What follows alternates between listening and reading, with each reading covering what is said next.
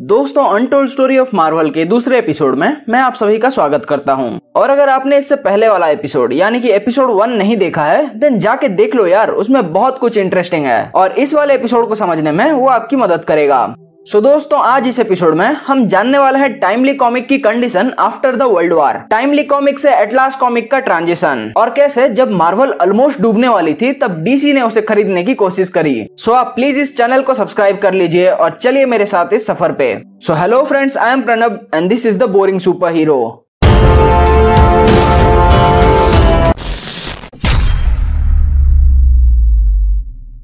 दोस्तों, आज के इस एपिसोड की शुरुआत हम वहीं से करते हैं, जहाँ हमने पिछले एपिसोड को एंड किया था। यानी कि कैप्टन अमेरिका कॉमिक की भारी सक्सेस और स्टैनली सर की टाइमली कॉमिक में एंट्री अब दोस्तों, जो सिमन और जैक करबी के सडन रिजाइन के बाद जब गुडमैन ने स्टैन ली को हायर किया देन मानो कि टाइमली कॉमिक में जान वापस आ गई। क्योंकि साइमन और करबी के टाइमली को छोड़ने के बाद गुडमैन को जो भी लॉस हुआ था, उन सब की भरपाई स्टैनली सर के कमाल की स्टोरीज ने कुछ ही समय के अंदर कर दी और टाइमली कॉमिक फिर से एक बार सुर्खियों में आ गया। बट टाइमली कॉमिक पे लगा ये कर्ज अभी खत्म नहीं हुआ था, क्योंकि आगे आने वाला समय कुछ ऐसा था जो कि सब कुछ बदलने वाला था, और इसकी शुरुआत होती है ईयर 1945 में। दोस्तों 1945 इस पूरी दुनिया के लिए एक यादगार साल थी, क्योंकि इस साल छह सालों से लगातार चल रही वर्ल्ड वार टू का अंत हुआ था, और पूरी दुनिया में परिवर्तन का एक नया दौर शुरू हुआ था। अब इस नए दौर में कई सारी नई नई कंपनीज़ उभरने लगी, कई सारे नए नए इन्वेंशन होने लगे। बट अगर ये नया दौर किसी के लिए नुकसानदायक साबित हो रहा था देन वो थे मार्टिन गुडमैन और वो इसलिए क्योंकि वर्ल्ड वार टू भले ही बाकी दुनिया के लिए एक श्राप की तरह था बट ये वार का टाइम टाइमली कॉमिक के लिए एक वरदान था। इनफैक्ट अगर आपको याद हो देन टाइमली कॉमिक का जन्म ही वार के समय हुआ था। टाइमली कॉमिक और स्पेशली कैप्टन अमेरिका की कॉमिक के इतना फ़ेमस होने के पीछे का राज वर्ल्ड वार टू ही थी। क्योंकि कैप्टन अमेरिका एक सोल्जर था और वो वार के टाइम पर लोगों को मोटिवेट करने का काम किया करता था। बट अब जबकि वार खत्म हो चुका था देन कैप्टन अमेरिका आखिर करेगा क्या? यही सवाल गुडमैन और स्टैनली के साथ साथ पूरे अमेरिका के मन में भी था। अब धीरे धीरे साल बीतते गए और गुडमैन का डरावना सपना अब सच होते दिख रहा था। क्योंकि जैसे जैसे साल बीत रहे थे वैसे वैसे लोग वार को भूलते जा रहे थे। और साथ ही वो भूलते जा रहे थे कैप्टन अमेरिका और टाइमली कॉमिक को। स्टैनली के लाख कोशिश करने के बाद भी वो टाइमली कॉमिक को दोबारा से उतना पॉपुलर करने में असफल हो रहे थे, जितना कि वो एक टाइम पर हुआ करता था। बट स्टैनली भले ही निराश थे बट मार्टिन गुडमैन निराश नहीं थे, क्योंकि वो एक बिजनेसमैन थे, और इसलिए उन्हें पता था कि बुरा समय आने पर क्या करना चाहिए। उन्होंने नोटिस कर लिया था कि वार के बाद लोगों का इंटरेस्ट डाइवर्सिफाई हो रहा था, और लोग सिर्फ़ सुपर हीरो कॉमिक पढ़ने के बजाय अलग अलग जॉनरास की कॉमिक ट्राई करने लगे थे। और जैसे ही गुडमैन ने ये नोटिस किया, उसके तुरंत बाद उन्होंने डिसाइड कर लिया कि अब वो भी अलग अलग जॉनरास के कॉमिक बनाएँगे।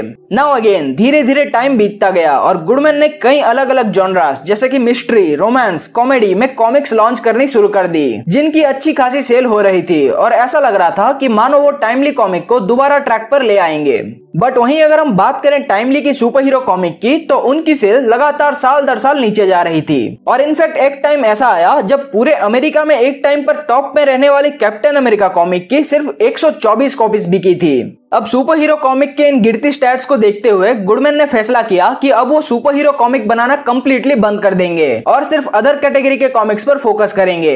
And as a result of this June 1949 को द ह्यूमन टॉर्च और द सबमरीनर की कॉमिक्स को कैंसिल कर दिया गया। और उसके कुछ ही समय बाद फेब्रवरी 1950 को कैप्टन अमेरिका कॉमिक के 75 इश्यूज़ पब्लिश होने के बाद, उसे भी कम्प्लीटली बंद कर दिया गया। और इसी के साथ टाइमली कॉमिक की गोल्डन एरा खत्म हो गई। अब टाइमली कॉमिक बिना सुपर हीरोज के आगे बढ़ने लगी एंड सरप्राइजिंगली वो अच्छा खासा प्रॉफिट भी कमा रही थी। अब आता है साल 1951 और इस साल फिर से एक बार गुडमैन के दिमाग में एक खुराफाती आइडिया आया। उन्होंने सोचा कि टाइमली कॉमिक जो कि बनी ही थी सुपर हीरो कॉमिक पब्लिश करने के लिए, अब उसके नाम का कोई वैल्यू नहीं रह गया था, क्योंकि अब तो वो सुपर हीरो कॉमिक पब्लिश नहीं किया करती थी राइट और इसी सिलसिले में बहुत सोच विचार करने के बाद नवंबर 1951 में गुडमैन ने टाइमली कॉमिक का नाम बदलकर अपनी ही एक न्यूज़ नेटवर्क के नाम पर रख दिया।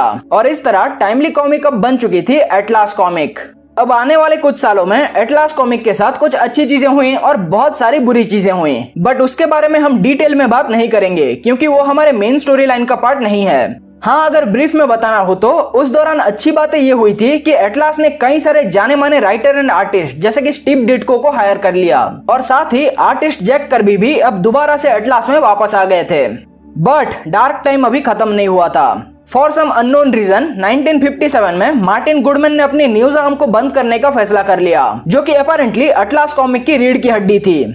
अब उनके इस एक गलत फैसले की वजह से उन पे कयामत आ गई और एटलास कॉमिक बिना अपने डिस्ट्रीब्यूटर के बुरी तरह से लड़खड़ा गई। एटलास कॉमिक के शेयर्स बहुत कम समय में और बहुत तेज़ी से नीचे जा रहे थे। इतना कि सबको लगने लगा था कि एटलास कॉमिक अब दो तीन महीने से ज़्यादा सरवाइव नहीं कर पाएगी। अब इन सब के बीच अगर हम स्टैनली सर की बात करें तो इस पूरी एटलास एरा के दौरान उन्होंने कई बार ये सोचा कि उन्हें एटलास से रिजाइन कर देना चाहिए due to its unstable condition but फिर भी उन्होंने ऐसा नहीं किया और एटलास के साथ ही बने रहे, क्योंकि शायद उन्हें भरोसा था कि आगे में भी अच्छे दिन आ सकते हैं। Now returning to Atlas Atlas comic के लिए ये इतिहास का सबसे बुरा दौर था, जहाँ की अब उसके सर्वाइवल पर सवाल उठने लगे थे। बट बट बट अब इस कहानी में रिटर्न होता है एक ऐसे खिलाड़ी की, जिसने किसी तरह सक्सेसफुली अमेरिका में सुपर हीरो कल्चर को ज़िंदा रखा था। और वो था नन अदर देन डीसी अब जहाँ एक और एटलास कॉमिक इतने बुरे दौर से गुजर रही थी, वहीं दूसरी ओर डीसी के सुपर हीरो कॉमिक पूरे अमेरिका के कोने कोने में बिक रहे थे। और डीसी कंपनी आसमान की ऊंचाइयों को छू रही थी।